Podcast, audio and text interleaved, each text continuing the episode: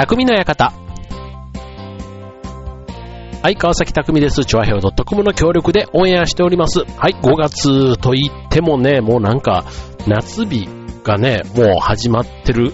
ですね。もうあの天気がね、いいと本当に昼間は、なんかちょっと外に出るのが正直、ちょっとね、外で働く方には申し訳ないんですけども、あんまり外に出たくないな、なんていうぐらい、本当に暑いし、もう女性は日傘とかね、結構あの、長袖というか、なんていうの、あの、えっと、肘ぐらいまで来るあの、長い手袋みたいなやつね、ああいうやつとかをね、やってしっかり、えっと、防備をしてたりしますけども、まあ、日差しはね、やっぱりあの、夏場よりこの5月ってすごく紫外線がね、なんか強いから、日焼けとかね、気にしてるっていうか CM なんかも結構ね、そういうのが多かったりしますけども、はい、まあ、えっとですね。で、まあそんな、こんなの話を先週もしたんですけども、実は、なんと、今回の放送、401回目ということでね、そう、イェーイ。パチパチパチパチパチパチパチ。ということで、あの、先週がですね、実はあの400回目の記念放送だったにもかかわらず、なんてことなく普通にスルーしてしまいましたので、まあ、今回ね、401回目ということを、まあ、新たなね、スタートの機会というかね、え回ということで、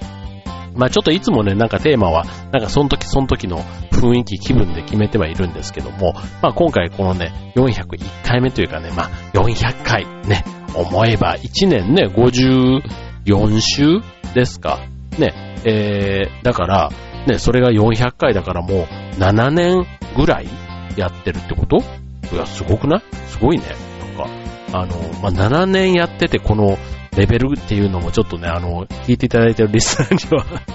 あの、申し訳ないんですけども、えっと、まあまあまあ、一生懸命ね、こう、継続は力なりと言っていいのかわかりませんけども、はい、な、なんとか、ね、15分から20分ぐらいの番組なんですけども、続けてこられました。ね、これも一重に、リスナーの皆さん、あと、チョアヘオのね、スタッフの皆さん、局長をはじめ、ね、いろんな方の支えがあってというところかと思いますので、本当にありがとうございます。まあ、これからもね、自分のペースで、あの、続けていきたいなと思うわけですけども、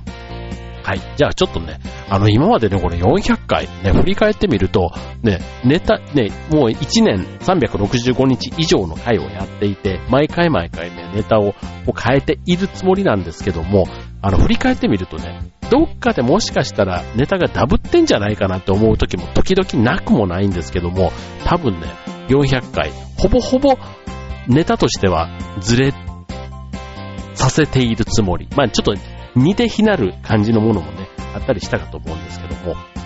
はい。で、ちょっと今回はね、まああの400回突破記念ということで、まあちょっとね、おめでたい、まあ、機会でもありますし、あとはね、せっかくですので、この旬な時期の話題ということでね、えっと、先日、まあ、あとね、あの、この番組で結構話をしてるところが自分がやっていない、体験していないにもかかわらず、あたかも自分がね、あの、したかのように、こう、語っているところなんかもね、ちょっとあの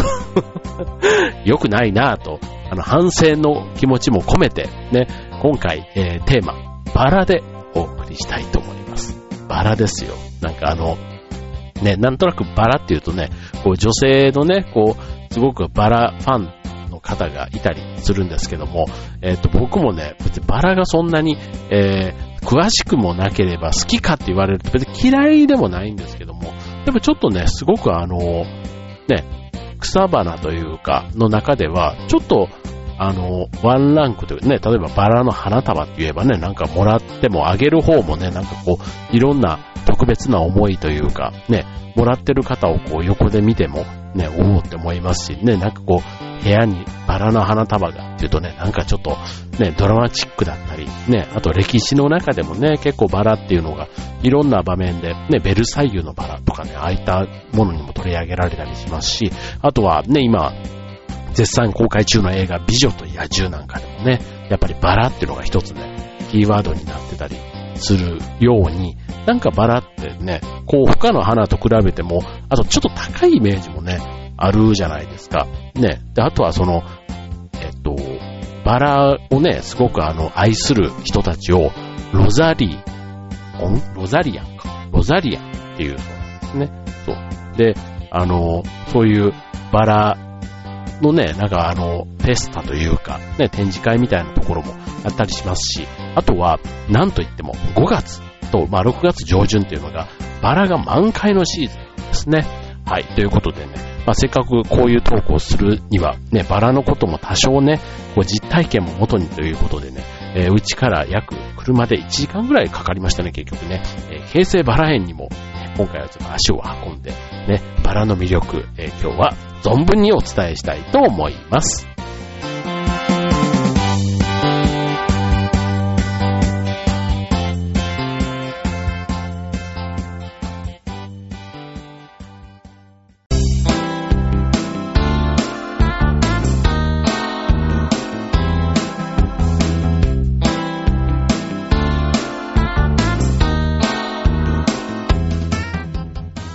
はい、えー、今週のテーマは、バラということでね、400回突破記念のね、まあ、お祝いということで、ちょっと華やかなテーマでね、今回お送りしたいと思いますけども、はい、今、えー、千葉県八千代市にあります、京成バラ園は、ローズフェスティバルということでね、まあ、まさにそのバラの満開の時期にということで、まあ、週末もそうですが、週末以外の日もね、結構いろんなイベントをね、えー、連日やっていてということで、僕が行ったのはね、月曜日だったんですけども、非常にね、もう混んでいました。もう駐車場もね、まあ、いっぱいで、あのー、臨時駐車場みたいなところに案内されてね、えー、っと、まあちょっと、たまたまトークショーで、ベルサイユのバラの原作者である池田理代子さんと、あと、宝塚歌劇団で、えっ、と、元月組でよかったかな？のトップスターで、浅見光さんという方がね、えっ、ー、と、トークショーをやってらっしゃったりして、っていうことで平日ですよ。で、もうすごいね、混雑していてですね。やっぱり年齢層で言うと、若い人というよりは、まあ、50、60、50代以上の方かな。まあ女性が大半で、まあ男性でもね、でもなんか、ちょっとあの、写真でね、写真を撮るのがメインで、ね、そういう方がいたりとかっていうことで、あの、本当にね、ちゃんとした満開の時期のバラ園ってね、あの、足を踏み入れたの本当初めてだったんですけども、あの、本当にいろんな種類のバラが、色がね、多いっていうのもそうだし、すごくね、なんかね、なんて例えたらいいんだろうっていうような、こう、複雑な色っていうのかな。うん、単純に色鉛筆にあるようなそういうんじゃなくて、なんかね、こう、うん、なんかじ、やっぱね、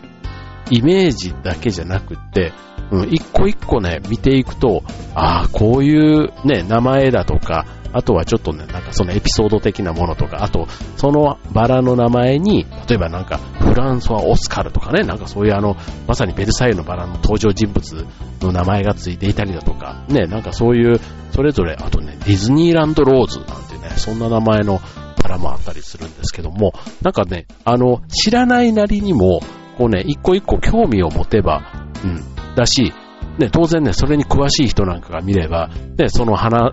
が、ね、やっぱりプロが育てているバラですから、どれもね、立派に咲いているわけですよ。ね、で、それで、ね、それが一堂にね、返して、こう満開になっているわけですから、もう写真の撮り応えもあれば、匂いもね、やっぱりこの、なんていうの、その、周り中、四方をバラで囲まれてたりすると、ちょっとね、まあ、僕が行った日は風が強かったんですけども、ちょっと風が収まったりすると、ボワーンっていうね、なんかその、バラの香りに、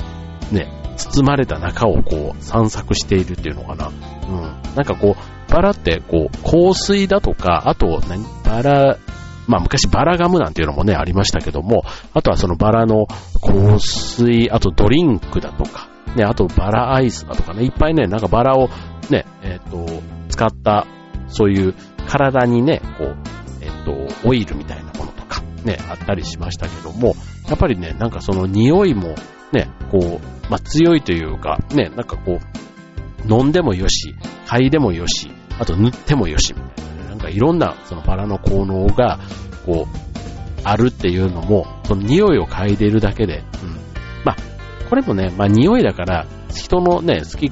嫌いっていうのはもちろんあったりすると思いますし、うん、ですけども、ちょっとね、えー、好きになる人の気持ちがわかるな、で、あとは、あの、一年でね、枯れるものではないので、ちゃんとね、育てれば、また次の年のね、この時期に綺麗な花を咲かせるみたいな、そういったところも非常に魅力的なんだなっていうとこだったり、あとはまあ、この時期にね、一斉に満開になるっていう、なんかその、ね、しかも1ヶ月っていうところで、それ以外はね、基本的には花が咲かない。って考えると、なんかそのね、1年のこの時期のためだけに、ずっとね、残りの10ヶ月ぐらいは丁寧に育てて育ててやっていく。なんかそういうのがね、多分バラを育てる人の、この、楽しみ方というか、醍醐味というか、ね。だからあの、庭とかね、本当に僕なんかマンションだからなかなかバラを育てる環境ではないんですけども、なんか、うん、好きになる人というかね、実際にそのバラをね、こう、販売もしてたりしたんですけども、えっと、なかなか皆様非常に楽しんで買われてたなっていう感じでしたね。はい。で、まあ、あの、京成バラ園さんは、まあ、園内にもね、その、ベルサイユのバラの、なんかそういうオブジェというか、ね、なんか、あったりだとか、あとはその美女と野獣のやつもなんかもあったりして、なんかそれぞれがね、えっと、あ、なんか改めてバラっていろんなところでこうやって確かに使われてるよなーなんていう感じでね、えー、楽しめたんですけども、えっと、まあちょっとね、バラの豆知識、せっかくなんでね、えっと、ご紹介したいと思うんですけども、まあ花ですから、まあ花言葉っていうのがあるわけですよ。ね、これね、ちなみにあの、色によってバラって花言葉が違ってくるんですね。はい。例えば赤だったら赤いバラ。ね。これは熱烈な恋。で、続いて黄色いバラ。これはね、美なんですね。美しさ。で、三つ目、えー、まあ、紫、まあ、ピンクのバラと言っていいかな。は、温かい心。で、そして白いバラ。これは私はあなたにふさわしいっていうね。なんか、うん、ちょっと、あの、謙虚なようで、うん、ちょっと前にグッて出てるみたいなね。だからやっぱりこう、華やかな、ね、こう、花のイメージがやっぱり強いじゃないですか。だからね、あの、まあ、どんな色をしていても、やっぱりちょっと主役というか、目立ってしまうっていうのはきっとあってなんでしょうけども、なんか、うん、やっぱり地味ではないですよね。花のイメージもそうですけども。はい。で、えー、っと、あとバラ自体は、これあの、まあ、非常にね、多くの種類というか、いろいろ交配され、されて、今はもう、な、種類で言ったら多分5000種類とかもっとあんのかななんかそれぐらいあるらしいんですけども、それこそあの、バラの、えっ、ー、と、世界で、えー、非常にこう、なんていうの、種類を増やしたりとか、そういう人工交配とかやった、そのバラの歴史上の中で欠かせない人っていうのが、えっ、ー、と、フランスの皇帝ナポレオンの妻、ジョセフィーヌだそうなんですね。で、彼女は1800年の初めに世界中の、えー、から250種類ぐらいのバラを集めて、えー、庭園を作った。で、この庭で人工交配を行って、1850年ぐらいまでに4800種類以上の新しいバラを生み出した。ということで、えっ、と、ジョセフィーヌは今日でもバラのパトロンと言われているということなんですけども、あとあの、バラ自体は人類の歴史にも深い関わりがあると。ね、例えばあの、15世紀にイギリスで王位継承を争って起きたバラ戦争。これなんか歴史のね、世界史の教科書なんかでもちょこっと習った記憶の片隅にありますけども、これヨーク家と、あとランカスター家っていうね、えっ、ー、と、これが、えー、象徴として出てくる。ヨーク家は白いバラ。で、ランカスター家は赤いバラが象徴として戦われたと。で、30年にわたったこの戦いは、ランカスター家から王が出て、ヨーク家の女性と結婚するという形で終わったということで、はい。なので、イギリス王室の紋章は赤いバラと白いバラを組み合わせたものになっているということですね。はい。まあちょっとね、歴史的な話もあれば、はい。まあちょっとね、えー、改めてね、バラは花の女王とね、言われていて、まあ、美しさ、香り、あとは色がね、多いっていうことで、まあ、あの、いろんな人って言っても、まあ、僕ら、僕らって言ったら変ですけどね、一般の庶民はもちろんですけども、あの、クレオパトラの頃からだとか、でクレオパトラはバラの花で埋め尽くした客間に、えー、お客さんをね、迎え入れただったり、あとはまあ、ローズオイルなんかをね、使ってた。だからもうどんだけの歴史がある。ね、やっぱり花としても歴史が非常にあると。で、あとはあの、暴君として有名なあの、皇帝ネロ。ね、ネロ皇帝なんかもバラをこよなく愛したということでね、えー、バラの花びらで作った枕は、なんかをね、ね、えー、お気に入りだったそうで、まあ、バラの香りがね、こう、催眠というかね、眠りをこう、気持ちよく、ね、眠りに誘引してくれる、そういった作用もあるということで、まあ、非常に愛していたと。あと、まあ、えー、ギリシャ神話なんかでもね、出てきたりだとか、あとあの、ヴィーナスのね、誕生ってあの、ボッティチェリってあの、ルネッサンス期のね、よくあの、こう、あるやつですけども、あれなんかでもね、バラの花が、こう、出てきたりしますから、はい。まあね、とにかく、いろんなそういう華やかなというか、うん、やっぱりその、神様レベルみたいなところから、そういう、あの、国の権限、ね、権力を持っていた人なんかからも、まあ、愛されていた。ね、あとはそのバラの花の美しさと、まあ、トゲがある、みたいなところでね、まあ、バラをテーマにした、それこそ昔のね、田原俊彦のね、君にバラバラハートはってね、知ってます？知ってます？もう35年ぐらい前の歌ですけども。だったりね、あとは、うんと、あの、中山美穂のロゼカラーとかね、こう感じるバラにし、もうね、この BGM とこの僕の歌が重なる もうやめます。はい。ということで、えー、次のコーナーでは、えー、っと、じゃあバラのね、えー、楽しみ方、ね、えー、ご紹介したいと思います。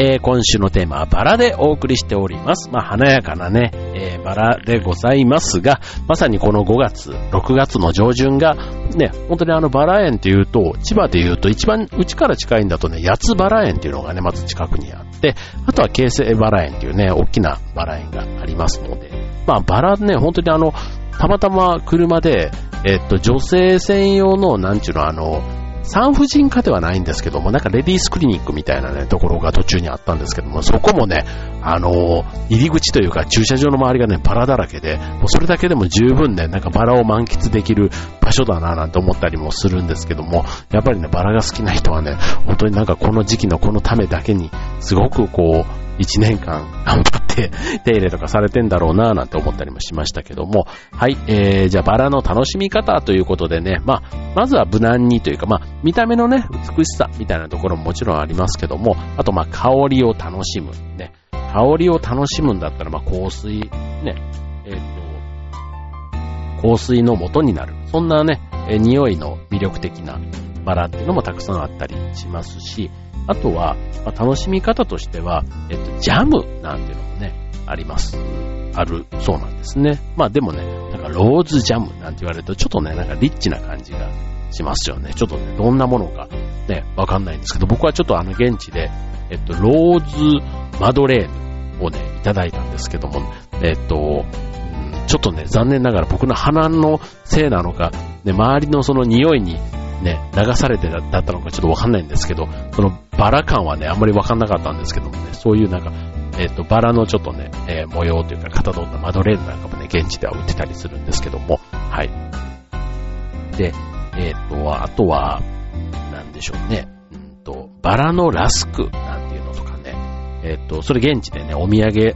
屋さんで売っていたりするんですけども、えっ、と、まあ、これあの、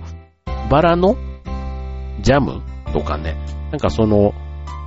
紅茶の中にこう入れたりだとか、あとはね、チーズとかね、えー、クラッカーとか、なんかそういったものに添えてみてもね、美味しいなということでしたね。はい。で、あとは、えっ、ー、と、食べるだけじゃなくて、まあ、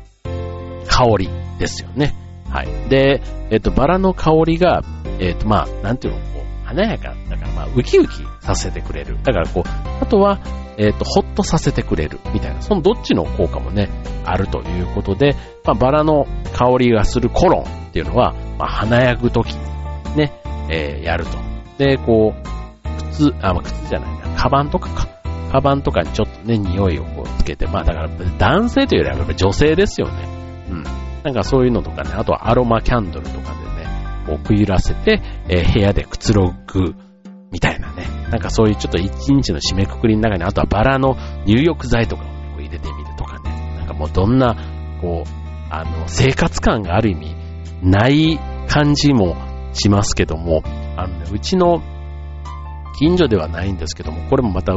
えー、僕が住んでる船橋市内からの中にある薬園台というところにね、えー、クアパレスという、えー、お風呂屋さんがあるんですね。これあの普通の400いくらで入れる、いわゆる公衆銭湯みたいなところなんですけども、ただね、クアパレスというだけであって、ほんとね、あのー、白い、えー、石像というか、なんかそういったものとかでこう、えー、白亜の宮殿みたいな感じの作りなんですよ。で、こう、建屋の中入るとね、結構あの、バラ、バラバラ、バラ感がすごい強くてですね、はい。でも普通の400いくらの公衆銭湯なんですけども、はい。なんかそういうところもあったりして、はい。なんかね、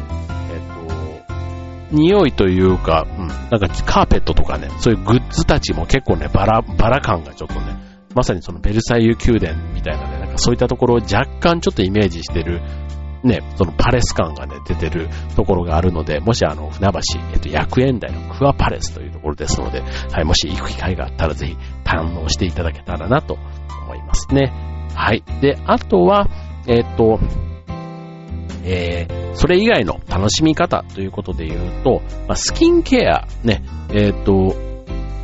ローズウォーターなんていうのもね、あったりするんですね。はい。まあ、これ、えっ、と、ローズオイルを作るときにできるローズウォーターということで、うんと、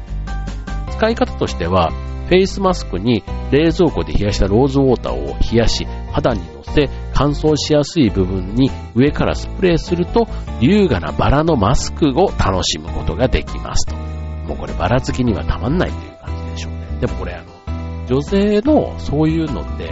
まにね、神さんが使ってる化粧水とか、あの、僕も借りたりすることが、あの、相当肌がカサカサした時に、やっぱり女性のものって、ね、肌にいいというか、ね、その女性に合って男性に合わないものってあんまりないのかなって。だからちょっとね、夜寝るときとか、たまにね、なんかそういうのをちょ、あの、パックとかね、ああいったものとか、あの、借りたりするとね、確かになんか肌がね、ちょっと、あの、それが別に毎日あればね、本当にツヤツヤの、あの、テロッテロというか、あの、綺麗な肌になるんだと思うんですけども、なかなかそれもね、長続きしないので、はい。ですけども、はい。まあこれね、ちょっと自分で買うね、男性が、ね、自分のために買う勇気がなかなかないかもしれませんが、まあ誰かへのね、こう、彼女なり奥様なり、ね、プレゼントのを兼ねて、ね、買って、ちょっと自分で試してみるなんていうのはね、ちょっと僕も、えー、経験してみたいなというところですけども。はい。で、あとは、えっ、ー、と、まあ、アロマオイルの中でね、ローズヒップオイル。ね、ローズヒップティーなんていうのはね、結構あの、えっ、ー、と、ファミレスとかのね、こうドリンクバーなんかにあったりしますよね。はい。あの、結構、ジャスミンティーというか、ああいうね、なんかあの、花系のお茶って、ちょっと癖がありますけども、あの、なん、こう、ノンシュガーで、うん、飲んでも全然なんかこう、口の中がさっぱりしてるというか、うん、そういう感じがありますよね。はい。で、えー、っと、まあ、香りというか、なんかベタつかず、さす、えっ、と、このローズヒップオイルね、うん、えっ、ー、と、さらっとしていて、ということで、まあ、気になるところに一時的手のひらで優しく伸ばして使うということで、うん、なんか例えば、えっ、ー、と、ニキビの赤みとか、ね、あとは、に塗ってみたりだとか、あとはね、シワとかにもね、なんか効くとかっていう。で、これあの、使い続けることで免疫力が高まって肌トラブルが避けられると。で、張りのある健やかな肌へということで、まさにね、女性の、まあその肌、ね、スキンケアにはもってこいなところみたいですね。はい。もうこれはね、もう、信じて使うときっとね、なんかいいことがあるような気がしますよね。はい。で、あとね、あの、中にあったグッズのね、お店なんかも入ったんですけども、さすがにあの、ね、バラ園のグッズのショップっていうこともあって、まあ、ほとんどがね、女性の方でしたね。で、あとはもう、売ってるものはすべてもう、あの、マグカップからタオルから、ね、なんかちょっとした入れ物からも全部バラのデザインが、あとも普通にね、ワンピースみたいなものからね、ほんとね、もうバラ好きだったら、とことん、ね、揃えたくなるところというか、なんかそんな感じはしましたね。うん。なんかこう、やっぱりテーマ性のあるところ、例えばあのハワイアンの店だったらね、全部があの、ハワイアン、ロコ調のやつとかがね、こうあって、あ、こんなのでこう、ね、部屋が統一されたらいいだろうなぁなんて思ったり、あとじゃあ次アジアンテイストの店に行けばね、これはこれでね、またね、ちょっとあの、ごちゃごちゃ感もあって、うん、なんかそういう、あの、バリ、バリな雰囲気というかね、ちょっと木目のものをたくさん使ったりだとか、ね、なんかそういったものもいいなぁなと思ったりしますけども、ね、バラが好きな人、ね、結構あの、女性で本当にそういうものをね、たくさん集めてる人って、僕もあの、知り合い、まあ知ってる人ぐらいで言った方がいいかな。なんかそういう方でね、あのバラがすごい好きな、ちょっとお邪魔した時にね、こう、いろんなね、こう、敷物から、カーテンから何から、みたいなところにね、結構バラで、統一感があるとね、結構、あの、自分の興味のなかったね、世界とかでも、ちょっとあの、居心地がいいというか、ちょっと、うん、なんかこう、そういうテーマ、パークに来たみたいなね、なんかそんな感じで、すごく楽しめましたね。はい。で、なのでそのローズショップに関しても、ついついなんか一つぐらい、ね、こう、お土産じゃないですけど、買ってもいいんじゃないかなっていうふうに思ったんですけど、たまたま行ったのがね、えー、神さんと一緒に行ったんですけども、神さんはね、なんか、いや、いいよとかね、なんかね、そういうなんか一点だけそういうのがあるのがね、あんまり好きじゃないないのか、はい、結局却下されてしまいましたけども、はい、まあそんな感じでね、えー、っと、なんか、あんまり長くはいなかったんですけども、うん、非常に、あと、ね、平日なのに非常に混んでいたっていうところがね、なんか思いのほかちょっと、で、あとは年齢層が思いのほかちょっと高かったりするというところで、はい。まあ、それでもね、あと男性の率が、えー、圧倒的に少ない。うん。5%いたかいなかったかなぐらいかなっていう感じはしましたけどね。はい。ということで、えっ、ー、と、今月の見どころ、ね、バラをテーマにお送りいたしました。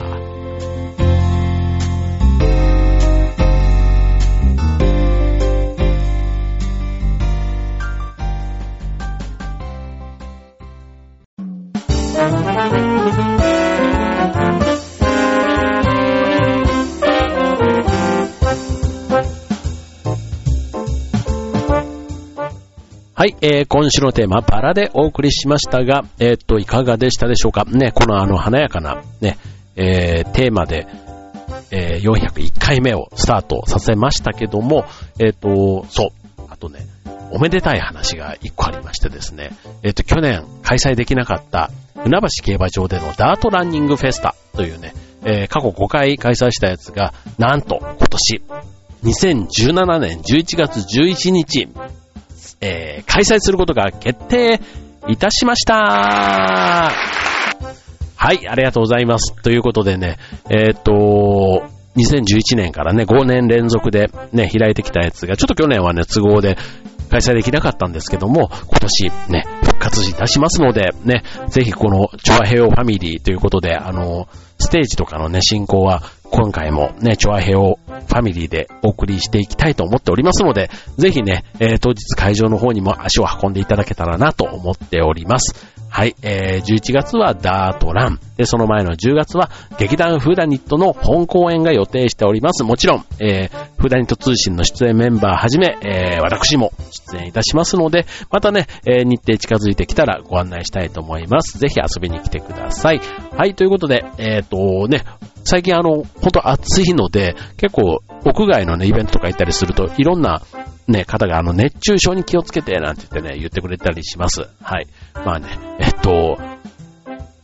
年々というか、ね、思いのほか、ね、その水分補給の大事さを、なんか年々感じるようになってきてたりもしますので、はい、皆さんペットボトルとかね、そういったこと、ものは、あの、忘れないように外出するときは気をつけて、えー、楽しい時間をお過ごしください。はい、ということで今週の匠の館、ここまで。また、え、402回以降もよろしくお願いします。ではでは、バイバーイ。